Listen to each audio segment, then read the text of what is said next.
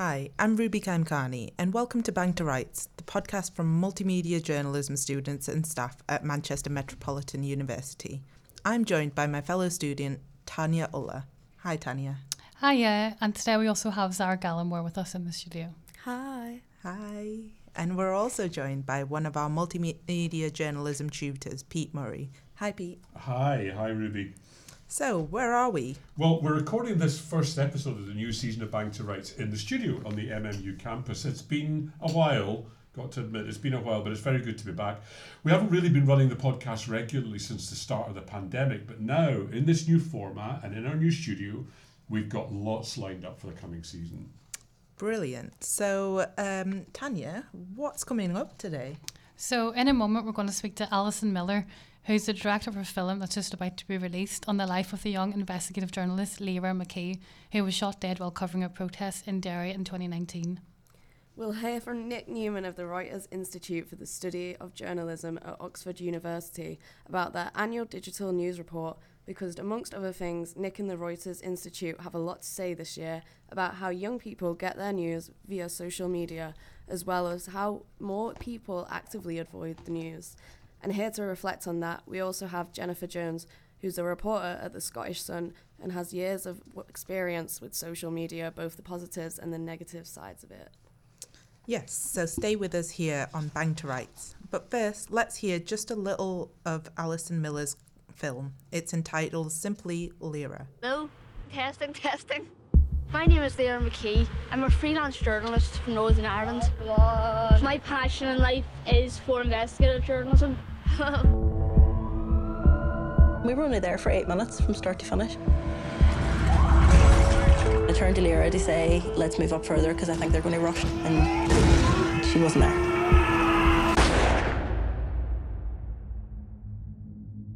My heart just broke there and then. She'd been killed.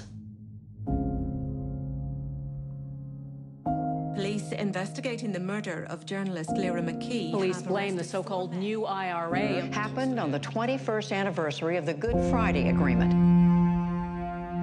I'm trying to piece together what happened. You're coming with me on the journey as I try to find answers. I'm delighted to say that we can speak to the film director Alison Miller now. Alison, thank you so much for joining us. Oh, thank you for having me. Thank you. Brilliant. Um, so, can I ask, what was your relationship like with Lyra? I I first met Lyra was a really good friend and someone who I completely adored her work. You know, she was incredible. I first met her when I moved back from London to Belfast. I was making a documentary about the a rape crisis centre here that was under threat of closure, and as I was filming, there was this young woman in the room who seemed to be doing an investigation into the centre and stuff. But I, well, I discovered that later. I, I actually thought she was on a work placement, a school placement, because Lyra never looked her age. She always, always looked young. And I remember going up to her and saying, um, "Oh, hello, are you on a school placement or something?" And uh, which sounds really patronising, but and she just went, "No, no, my name's Lyra McKee, and I've just won the Sky Young Journalist of the Year award." And uh, I was like, "Oh, that was me put my place because suddenly I realized at 16 she had literally been crowned the Sky Young Journalist of the Year for her work in Northern Ireland. So I was like, wow. And then we became best friends because we were just, just, she was just, uh, when you were around her, you just couldn't not, you know, be completely besotted because she was always an energy ball. She was full of ideas. She was funny. Nothing was a problem. I mean, if you wanted a story told, she was a digger. She had more FOIs on the go than anybody I've ever met on the planet. She was always um, eh, just digging. Amazing person. Thank you. Yeah, I think it's clear like how much impact she had about journalism. So can you just emphasise like how important you think this film is for Northern Ireland? I think when she died, like she was supposed to be coming to my house for dinner with Sarah partner the next night. So when Sarah called me at midnight that night from the hospital in Derry to say she was dead, um, I think from that moment on, there was a group of us, like Darragh MacIntyre, have made many films with as well.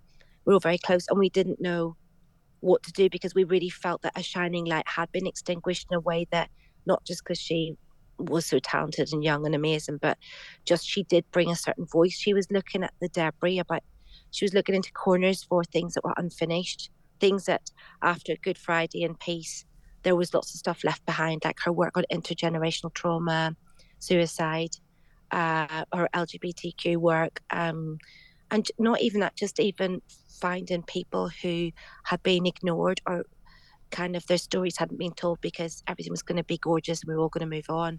But there was unfinished business and people who had been left without, unable to tell their story. And I think, I really hope when people see the film that they will understand and learn. You know, I think her approach to people, the reason why so many people were help wanted to help to make the film was Lyra went into people's homes. She had the she she had the good grace and she knocked on the doors and she respected them and she went to anybody's house didn't matter what side of the community or anywhere but she left that world intact and left those people intact so when i went to calling sick and i speak to everyone said yes she was great she respected the time my story she gave me a voice and i think that's one thing that i really admired about her work and i tried to do in my work but also with the fact that she had this incredible drive that she came from Ardoyne, single parent family. She had hearing difficulties. She overcame so many things and just went, um, you know, I'm, I'm not going to let that get in my way. You can do this. You can do this. It doesn't matter if you've, you know, your parents own half of London or whether you uh, have, you know, 50p. If you've got driving dreams, you don't give up. You can do it. So I think she's, there's an inspirational note for everyone to take from that film and from Lyra and her work because that's what she gave to me and she gave to so many other people was that she said brick walls aren't made to keep you out they're made to see how badly you want it. How did you just kind of piece the story together? Because it it came together from kind of fragments from from Lyra's life really didn't it? Yeah it was really difficult. Um we started making a one hour for dispatches, one hour documentary for Channel 4, um, which was going to be a film that we are going to play at the first anniversary of Lyra's murder. And then before that happened, um, before well before we got to the end of it, we'd started filming, and we didn't have that much archive and material. We had bits and pieces, but not a lot. And then um, coming up to the anniversary of her first anniversary, her mum Joan passed away, and also COVID struck. So there was a lot of stuff where we were all completely broken by that point. So we stopped. And as we stopped, then suddenly that's whenever we got a second wind, because my editor, Chloe Lambourne, who cut an amazing film called For Sama, she came on board and um, we started digging around. And that's when we discovered some dictaphones and some recordings of Lyra. And then we put a SOS out to all our mates and we got some more mobile phone footage, some archive. Nicola, her sister, went to the attic and found some old VHS of her as a little girl. So it suddenly gave us a chance to try and construct. There's three layers to the film, really. The first layer is uh, Lyra McKee, the entrance point to the film, in the sense that everybody knows is her murder, what happened, and how the world woke up to that news that morning. But then who was she? So that's why we wanted to take the audience back and grow Lyra up. And that's when we used her voice to be able to narrate her own film with that and her written word. So we, it was really important to us that we tried to let Lyra tell you her story in her own way, um, which is, is why the I would say the one hour of the main bulk of the film is Lyra talking to the audience in in her own way. So I think that was hard. The second layer was really laying a landscape in uh, Northern Ireland, sort of past, present, future, whatever, in the sense that Lyra's work, a lot of it was started way back with Ballymurphy in uh, 71. So we were taking the audience through her and, and all, all her work through her eyes. So we had to weave that through. But that was kind of slightly easier because the people I went back to film them on played her interviews to them and we, you know, we we almost did it as if Lyra was still in the room. Uh, and then the third layer was the ongoing narrative of the police investigation and the family and her partners there all left looking for answers in the search for the gunman and the various people involved. So that was the third layer. But um, yes, it wasn't easy. Um, I think I've constructed some really hard ones in my. I did a film called The Disappeared years ago, which was about people who were murdered and disappeared and secretly buried in mostly bogs around Ireland. And I worked with Darragh MacIntyre, amazing journalist on that. That was a very difficult structure, but this was um, now this was the worst structure probably because yeah, and because it's personal, you're trying to listen to her voice every day and and work out. Luckily, because I knew her so well, I, I knew a lot of what she was trying to do, so that was good. But yeah, no, it wasn't easy, but that was kind of the thought process behind the structure of the film, really, about trying to layer those three layers and make them all play at the same time. That's brilliant. Um, thank you. It was really informative um, hearing about that, Alison. I just wanted to um, kind of get a few tips from you for any aspiring journalists that are listening to our podcast today. Um, what would you say um, potentially uh, some some information or some advice that Lyra has given you in the past? Uh, what would you say is like the number one thing for aspiring journalists to keep in mind? I think what I've I've learned from Lyra and probably from other people and even myself because my I didn't I set off as an I set out in life as an observational filmmaker. I went to the National Film and Television School and a lot of my films were very observational where you sort of I park up with my camera and move into your house and film and whatever. Mm. And then I didn't move into invest more investigative stuff until I met Darragh MacIntyre and we did a um, film about uh, the cover up of abuse in the Catholic Church and then we won a BAFTA for that, which was unbelievable. I mean, very honoured, but we didn't know.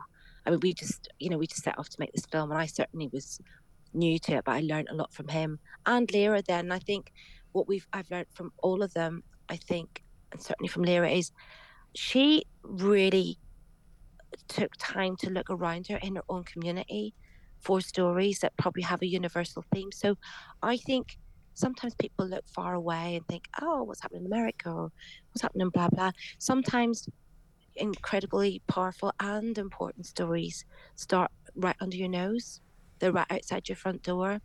And I think walking the streets, sitting in coffee shops, talking to people, you know, I think Lyra was not one who did things by Google. She walked the streets a lot. I walk the streets a lot. I listen and talk to people. I'm nosy. She was curious too. I think it's about listening. Sometimes I think the reason why she wrote Suicide the Ceasefire Babies in those big pieces was because she was reacting to her community and what she saw outside her front door. And there's never been a more important and crucial time for journalists to be reacting to what's happening outside their front door, what they're seeing outside around them, because we're, you know, we're in a terrible place with, with all the, you know, the austerity with the bills, with money, with oh, it's a mess. But outside your front door can be a uni- uh, can be a university themed story. If it is about a mo- mother struggling, or if it's about a, a child with mental health issues, there's things that when you meet people and they're they're willing to tell you their story and go on a journey with you, there's a lot of power in something just right in front of you. You don't have to jump on a plane; you can find it at the end of your street. Alison Miller, thanks very much for coming on Bang to Rights. A reminder that you can subscribe to the podcast on Spotify and Apple Podcasts. We're also on SoundCloud at MMU Northern Quota. That's all one word, MMU Northern Quota.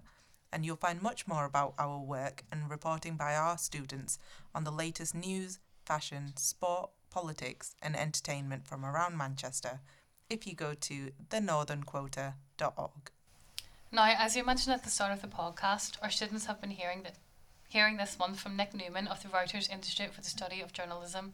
Nick's a former news editor at the BBC and is now one of the researchers and authors of the annual digital news report. Yes, it's a deep dive into what news people are reading, watching, listening to across the world, and especially this year, looking at how different age groups access news Nick says one of the biggest changes this year is the rise of TikTok as a news source. Why do people like TikTok? It's uh, it's really addictive uh, and uh, fantastic presentation. So really compelling um, sound and vision and mix of media. But um, pretty much everyone says it's not really the place you go for trustworthy, credible news. So it's definitely got a credibility gap. Um, and many people uh, also, it's not like everyone is using TikTok. It's some people definitely don't think it's an appropriate place for uh, for news. Um, uh, uh, lack of professionalism uh, and and disliking this this sort of compression of news into these little sort of nuggets and the lack of depth that's that's going on on TikTok. Okay, so let's get into it. Do either of you use TikTok or Instagram for news? yeah, um, I love TikTok to be honest, but I think I do like the rise in verified accounts now on TikTok, like ITV, BBC. There's also quite a few broadcast journalists that have created account and show like the behind the scenes side as well of their like day at their work and stuff. And I think it's very interesting. But there is also a lot of misinformation on TikTok, and because it's so easy, easy because it's so easy to like make a video go viral. It's so easy to just spread fake news like you just have to post one thing and people will just believe it because it's on TikTok. Mm-hmm. Yeah, I think it is personally a good idea for verified news sources like ITV and, and BBC to go on TikTok to reach out to the younger audiences. And for me, it is, I do use TikTok as a news source. I'll put my hands up to that. but I'll, I don't use it as an only news source. I do because I know I'm aware of fake news, and there's so many fake news circulating around that you have to be careful of. But it's good to use it as like one source, but not your only source, I think. That's a great point because how how often do people fact check what what they're reading on social media? Like, I know I don't. um, or if I do, I just go to the um, top newspapers and just hope that they're reporting on the you know factual stuff. Um, but yeah, I still need that one on one uh, TikTok uh, TikTok uh, walkthrough, Zara. So. we also have uh, Jennifer Jones here from the Scottish Sun. So I've got a slightly different view on um, using TikTok as a journalist. Um, I think you may have noticed the last couple of years that TikTok has kind of taken off as even as a, a news source in terms of where newspapers find stories. Um, tends to be that TikTok will favour viral stories and often extreme versions of events will become popular online. Um, so naturally that works really well as a, a story in terms of um, a news story. So you might find that you see on the Sun pages um, stories where TikTokers have become um, like sources. Um, as a journalist, as a reporter, I have my concerns about having a TikTok um, for my work, mainly because I'm print digital and a lot of the subjects I cover in hard news, having public social media presence where I am Jennifer Jones talking about Jennifer Jones and all the things that she does, um, quite concerning for um, it conflicts with what my day to day job is. However, it works really well with broadcast journalists who are already on the television or, or have podcasts or YouTube channels, etc. So that's a very sort of multimedia medium. Um, I've dabbled in it, as in I've tried it for um, running, like when I'm running training, but I am very cautious about using it as an as a as an outlet for my own media because I tend to try not become the story. I want to try and move away from being um, Jennifer Jones, a person on the internet, to a reporter that's trying to break stories that nobody else is covering. And if you're doing behind the scenes about your job, you might run the risk of um, putting information out there about yourself that could um, either can the story because you've shared too much or um, put yourself at risk as in you know people will discover where you live or they they find um, information on you that um, could backfire. So I think there's always that kind of uh, discussion about what sort of journalist you want to be and um, boundaries around personal and private was TikTok absolutely loves a personal story. It loves an overshare. It absolutely loves like that sort of thing. But you've got to think if I was as a journalist do I want to have that information about me available to millions of people? Um, because I see how viral some stories go. It's you can see from the other side of it. So it is a really interesting um, platform that can be utilised but it does come with risks. We found another group of people who do consume the news but they also selectively avoid some news some of the time.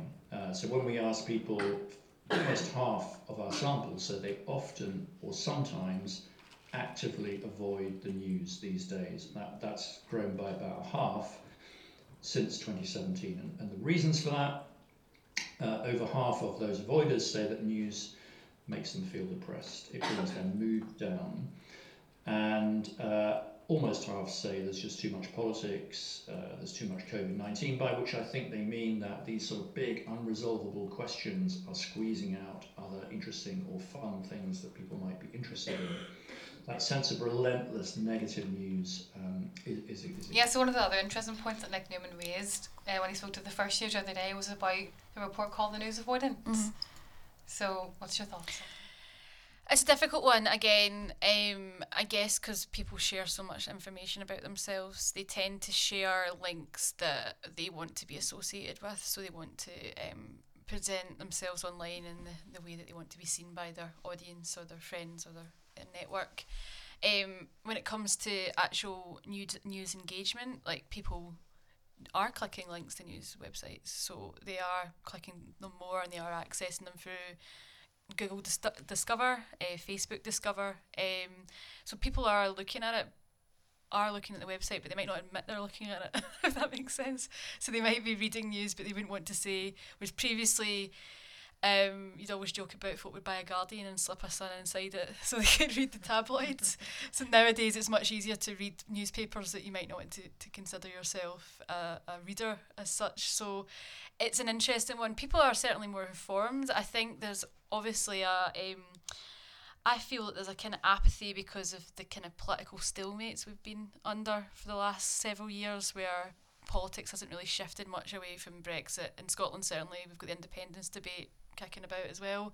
I think there's a sort of political apathy, and there's also a sort of people are very concrete in their views now, so there's not much give and take. So when it comes to news, people are only reading things that they want to agree with, and then that creates a sort of apathy because you're not really getting anything new from it. So, I don't know. I think how do you how do you break um, the reliance on people sticking in to their digging their heels in and sticking to the news that they're they're used to?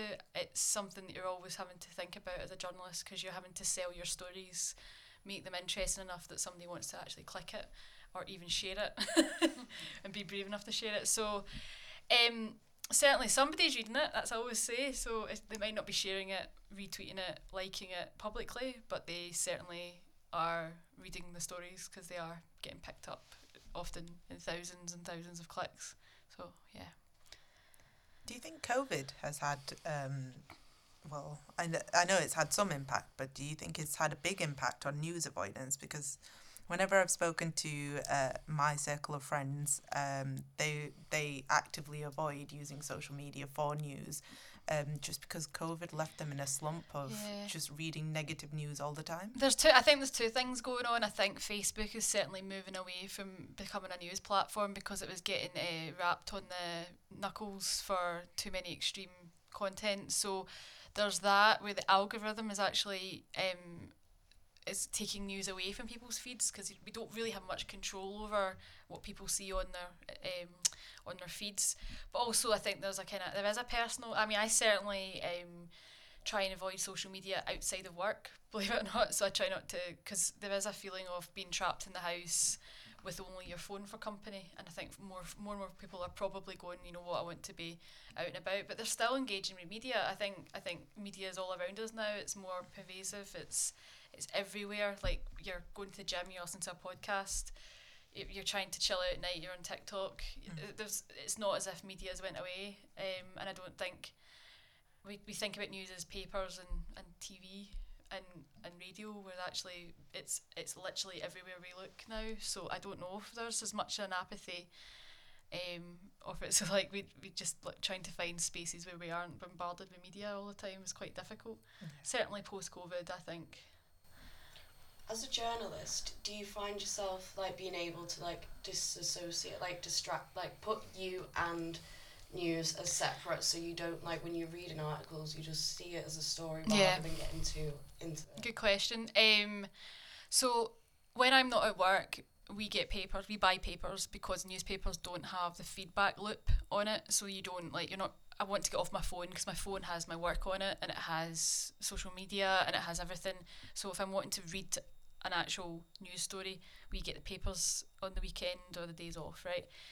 as a journalist, yeah, you start to become quite good at the filter. So you start going story, story, story, not interested, and you actually have to remind yourself to stop and read things properly, like actually, like a book, like read the whole thing in context instead of trying to look for like the the next story or the next lead and stuff. So it is you do. It's kind of like a blessing and a curse. There's like a you, you start to pick up a, a knack for what a story is, which is essentially what a journalist has to be able to be good at whilst at the same time still being you that likes to read things outside and the better journalists are the ones that still read you know and, mm. and are reading deeply. Yeah. so that's what I found during COVID is like a lot of it I was just more I just wanted to keep up to date and I just kind of started seeing it more as a story rather than seeing oh we're going into another lockdown as another like sad depressing thing that's going mm-hmm. on I just kind of kept it looking at it as a story so it wouldn't mentally affect yeah i think there's a i think that you have to have a detachment and you need to sort of work that muscle. Like you have to be able to disassociate yourself from what's happening in front of you and you need to have a good support network around you so that when you log off your shift after doing quite a like covid was quite intense because um, i was working at a local paper at the time. We didn't have an editor I was essentially responsible for a lot of the materials with very little experience and the local community was absolutely outraged at me for reporting on it because um, they thought it was you know invasive because we were reporting on it but actually many members of the community died. It was a very significant wave because it was the first drop of Kent variant that got to Scotland so we were on the front line of reporting this and I had to find a way. Like they were all having a go at me for reporting it, and I had coming home and it's like I don't have access to my bubble. I don't have. I'm on my own. I don't. My family are fifty miles away, and it was. It really started to kind of affect me, but it also strengthens you because you start to think, um, well, it is a story, and this is my job, and this is what I've signed up to do. And if something bad's happening in the community, my job is to go out and make sure it's told properly. So you, you, you, start to build that resilience um, around it. And I think that's a really good way of uh, treating significant events like COVID or even the Queen dying or um, the Prime Minister change. These are just events in time where your job might be to go out and do something and cover it for the your editor tells you to go and do that and do this and you're part of that bigger story. So it's quite cool that way. So we'll include a link in the show notes to the digital news report. But if you want access to it directly, you can find it at Digital News Report, that's all one word, digitalnewsreport.org.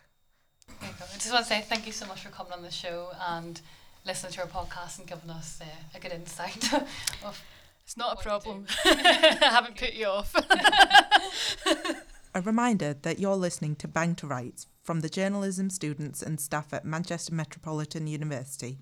I'm Ruby Kaimkani. And I'm Zara Gallimore. Mm. And I'm Tanya Ulla. And remember, you can subscribe to the podcast and give us a review on Spotify and Apple Podcasts. And you can follow us on Twitter at RightsBang. Pete, stepping back a bit for a moment, we're on a new season and new format for Bang to Rights. The podcast's been running for some time now, but it's been a, in a bit of a hiatus because of the pandemic, hasn't it? Yeah, it has. If, if you're listening to us on Spotify or Apple Podcasts, you'll know that the feed's been kind of fractured of late. Bang to Rights began actually in 2017. It was as a podcast about media law. We had initially initially had in mind that it would be a kind of helpful resource for journalism students here at MMU, but also other journalism students around the country. And we'd look at coverage of big court cases or stories that allowed us to delve into ethical issues in journalism. It went down really well, actually, with students and with journalism teachers all over the place. Now, back in the day, we covered things like challenging anon- anonymity rulings in the family courts, protecting sources, reporting on bereavement, as well as everything like Supreme Court hearings. But today, we're going from the UK's highest court right down to the other end of the judicial system in England and the Magistrates Court. Because the law school at MMU has its own mock courtroom, all freshly kitted out and uh, with authentic judicial furniture, even benches, the whole caboodle. We regularly take the second years into the moot court to show them around and give them a feel of what it's like to be in a real live courtroom. Now that the public benches at Manchester Magistrates are open again, we're planning to take students on their first day in court later in the year. And after the session the other day, they told us that they found the preparation was really useful. Learning about the way the courts work and everything has been very interesting. Like, even just seeing the layout of the courtrooms and everything like that was different than I expected, to be honest with you. What about you guys? Is this what? Is it? Have you been in a court before? Never, no. no. Yeah, um, it's interesting to see how, how the layout is. Um, even to hear from his name?